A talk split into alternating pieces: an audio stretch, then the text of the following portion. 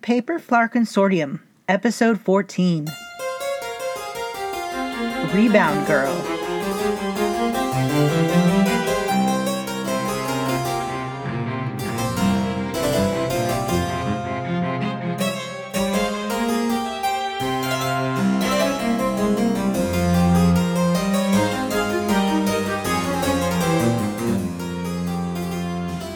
Recording by Loretta Fabron-Foyne, a former lady of the Kingdom of France and current historian and librarian of the Paper Flower Consortium.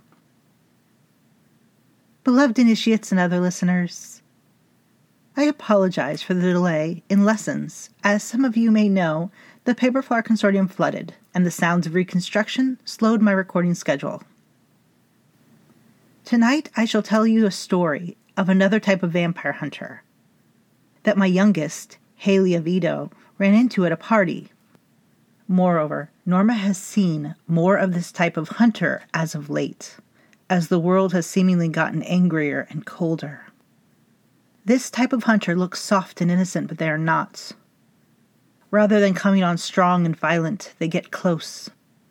They do not seem to kill for money. Rather, they use their personal pain or disappointments as an excuse to destroy vampires.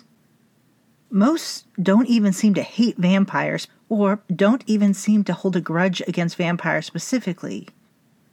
But simply, when we die, we leave only ash. I will also say that these hunters tend to hunt the rogue vampire, but if they come across a coven vampire and find a victim of opportunity, they will still strike. This, it is a word of warning to be careful, but not to stop anyone from doing the things that they would like to do. While Haley's descriptions of a house party does not necessarily appeal to me, it is an amusement for this age.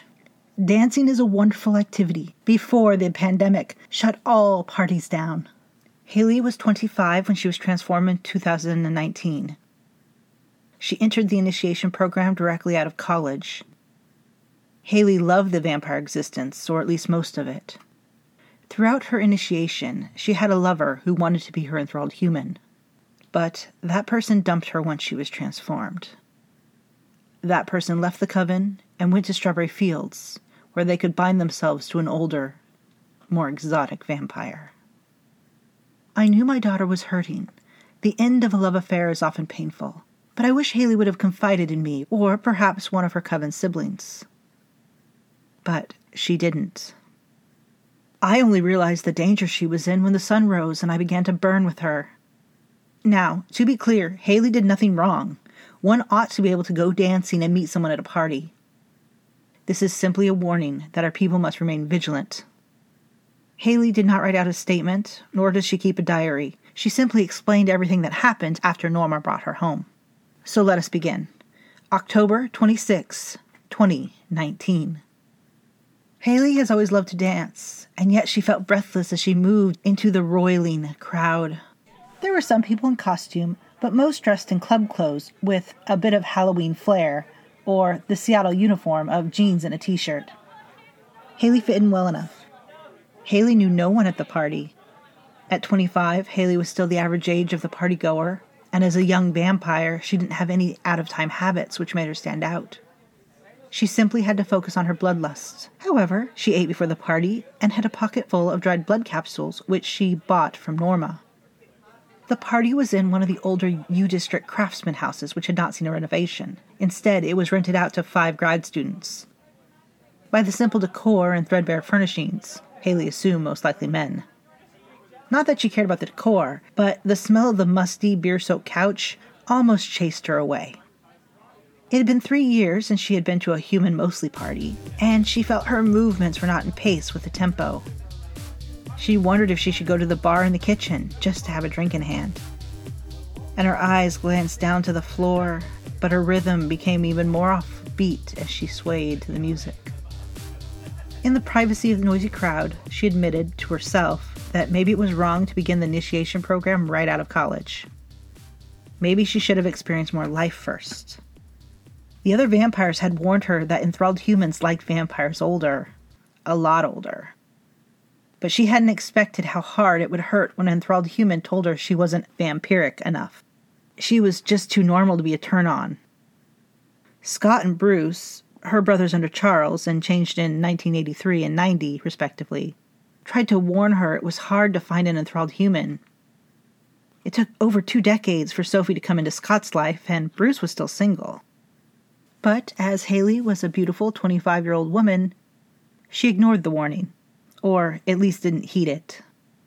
That night, dancing blocked the soul-crushing loneliness. All these harsh feelings were held at bay by movement. But she feared if she stopped to think in that darkened room full of pulsating bodies, a feeling so forlorn would take root in her heart and spread. She was all alone in an uncaring alien world. Below her pounding feet, the floorboards squeaked and sagged. A cheer rose from some guys in the corner as the song changed, and four men bounced towards her with a maniacal glee. She supposed that too was a type of dancing, but she found herself hoping the floor would give way under them and they would crash into the basement. She shifted to the outskirts of the small room where she could move with the music on her own, but a twenty-something woman moved past, and her flounce on her short gossamer skirt tickled against Haley's thigh with perfect rhythm to the thumping beat. And this close, Haley caught a musky scent sticking to the woman's skin. A shiver went up her spine. She wanted the woman, let's say romantically, and hoped the woman would want her back. The woman smiled at Haley and turned to dance with her. There was passion and mystery and hidden laughter in those perfect amber eyes. She called out, "Hey, you here with someone?" And Haley shook her head no. "Yeah, I'm here with friends, but they're somewhere. I'm Layla, by the way." Haley, she had immediate regret of telling the stranger her name, but feeling her own body coated with glistening sweat, she loosened the lacing on her velvet vest, exposing the thin, sheer black top and bra below. She had worn black, so no one would see that she sweated blood. Layla took a hit on her vape pen, and then started explaining how she had been dumped by her girlfriend two weeks ago, who was weirdly now claiming they broke up by mutual decision. And Layla didn't understand because she and Kate had been through everything since college. Friends turned lovers just like a rom-com. A year after graduation, Layla had assumed that they were working towards a future together, marriage, dogs, maybe even kids. And then two weeks ago, Kate moved out of their apartment, claimed she needed space to find herself, and they were too young to settle down. Haley nodded. After all, she couldn't help but feel sympathy for the other woman's pain. Layla blushed and apologized for rambling about her ex, and offered Haley a hit off her vape pen. Haley took a hit. It didn't do anything. She didn't really expect it to, but she felt it was something else she had lost, which was weird because she didn't vape in the first place. The crowd raised their hands in the air with the song, and suddenly imitating the other dancers, Haley did as well, and she saw how long and sharp Layla's nails were. Too thick and claw-like, more than fingernails should, but Haley shook it off. After all, maybe that was just a Halloween fashion choice. Layla pirouetted away from Haley and danced towards the foyer. Haley was immediately enraged, and as if she was in some walking nightmare, she saw blood on everyone and could hear their heartbeats. And then an ear-splitting screech stopped the movement. It was just someone forcing one of the old windows open. And by accident or purpose, Layla hopped back in front of her and then rocked her body against Haley. And Haley felt her fangs expand.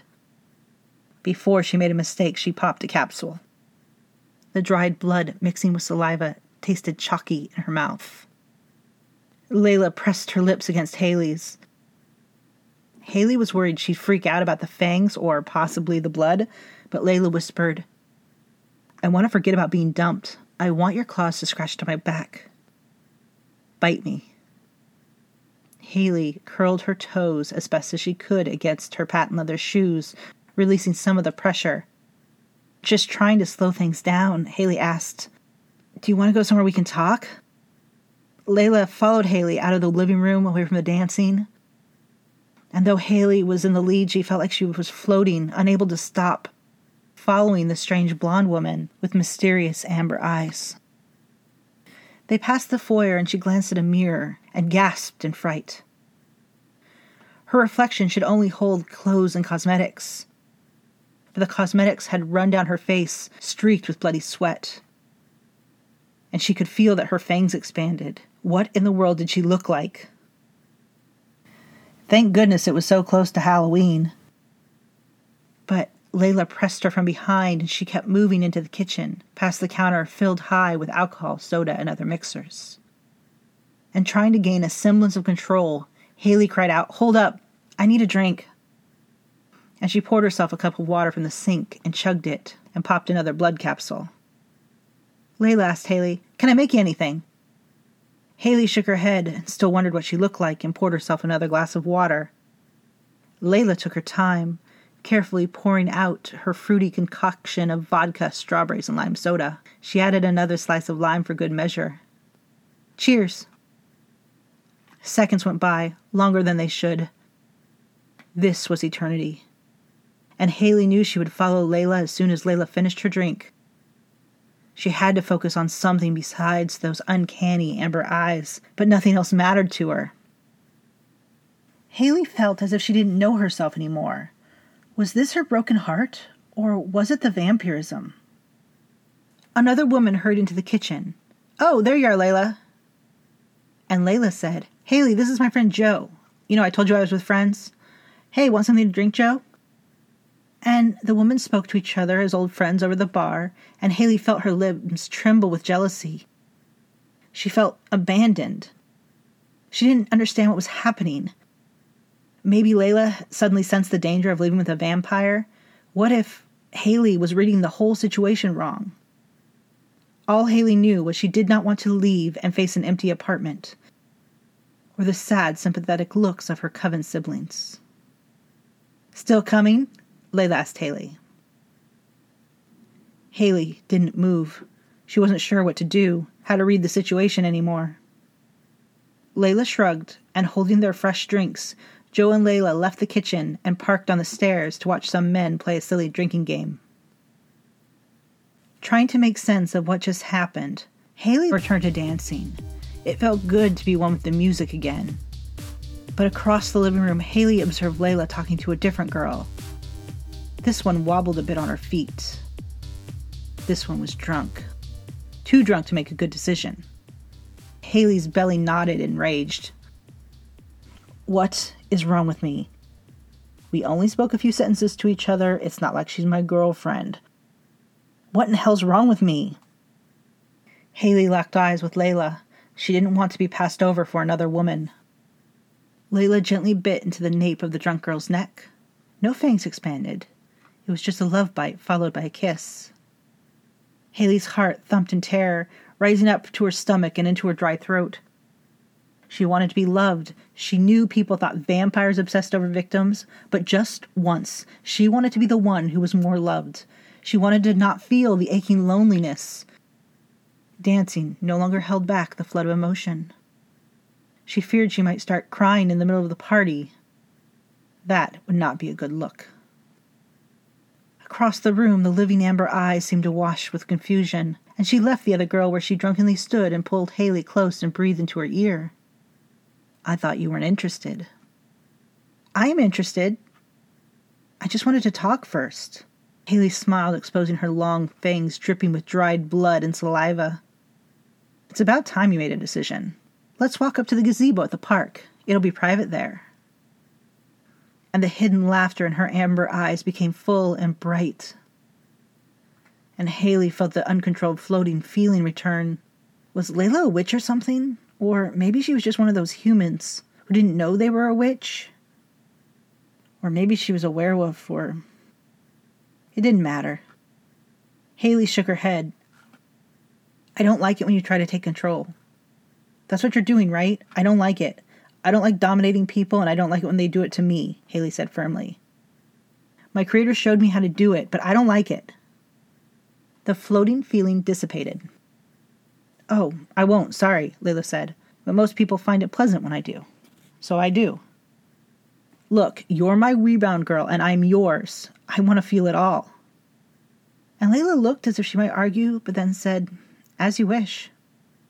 Now, Haley was a young vampire, but strong and in good health, but she is not a telepath.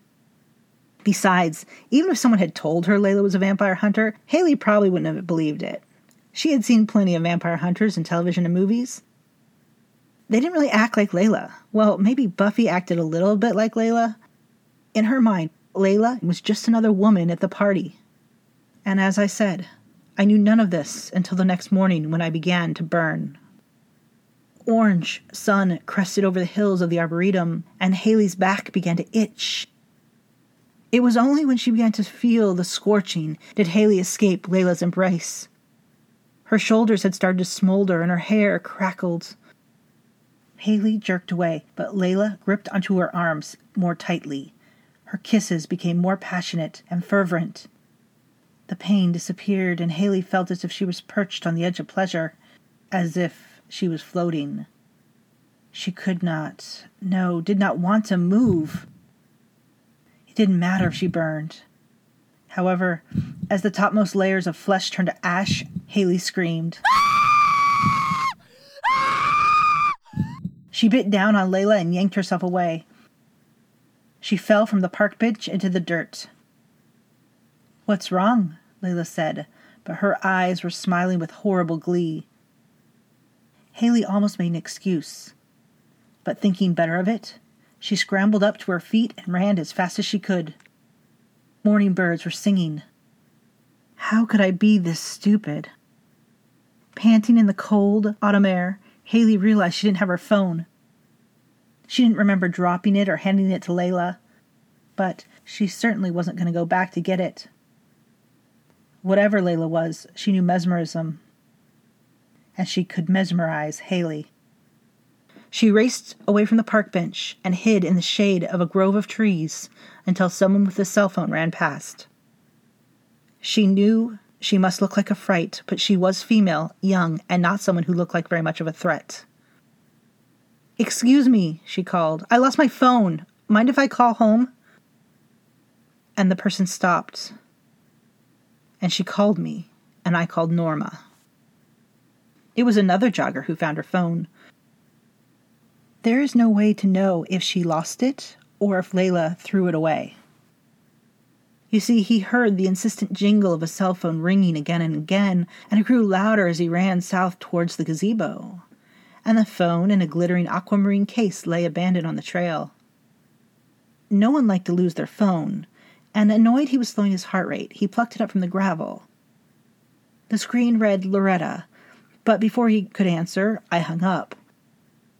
However, he could see there were tons of messages and texts from several female names. Phone rang again. It was Norma, and he answered, "I found this phone."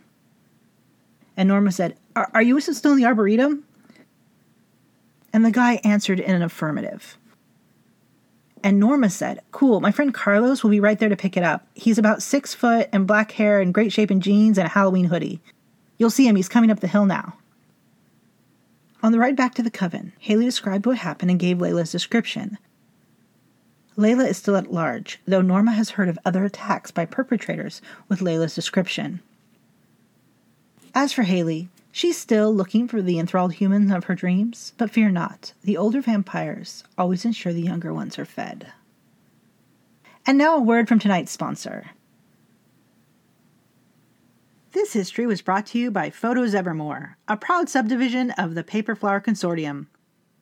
Are you an initiate concerned that a creature of darkness is unable to reflect light and therefore unable to be caught on film and digital photography?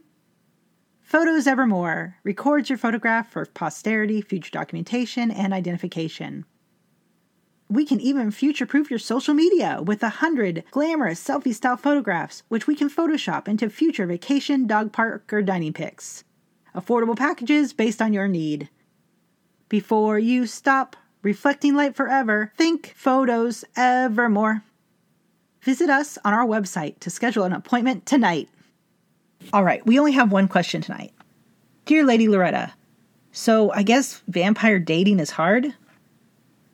Well, I believe all dating is confusing, but as I've said before, I never dated in the modern sense of the word. I met Charles in the gardens of Versailles. We were infatuated with each other.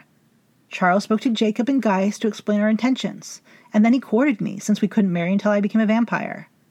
As people may or may not know, condoms were not widely available back then. As I said before, Haley did nothing wrong. But there are bad people in the world, and one must be aware of that possibility. Haley has gone on several dates with other people where nothing has happened. Forgive me, I should say that only pleasant things happen, such as conversation and or lovemaking. In this unrestrictive age, my younger offspring tell me most of them meet dates on apps, or they take adult enrichment classes such as pottery or painting. There is also interest-based meetups and volunteer work. But, of course, everyone's dating existence sort of ended with the pandemic. So, beloved initiates, that's all there is tonight. I hope you found this story interesting and educational. Have a good day and sleep the sleep of the dead. The Paper Flower Consortium podcast was written and performed by Elizabeth Gazzetti. For more information, please visit w w w dot elizabeth gazzetti dot com slash paper flower consortium. And while you're there, if you have a question for Lady Loretta, please click on the Ask Lady Loretta button or email her at info at paperflowerconsortium dot com. If you want to support the show, please like and share this episode, or consider donating either one time or through the Patreon. The amazing intro and outro music was written by Evan Witts, and you can learn more about his music at w w w dot witty notes dot com. Thanks for listening.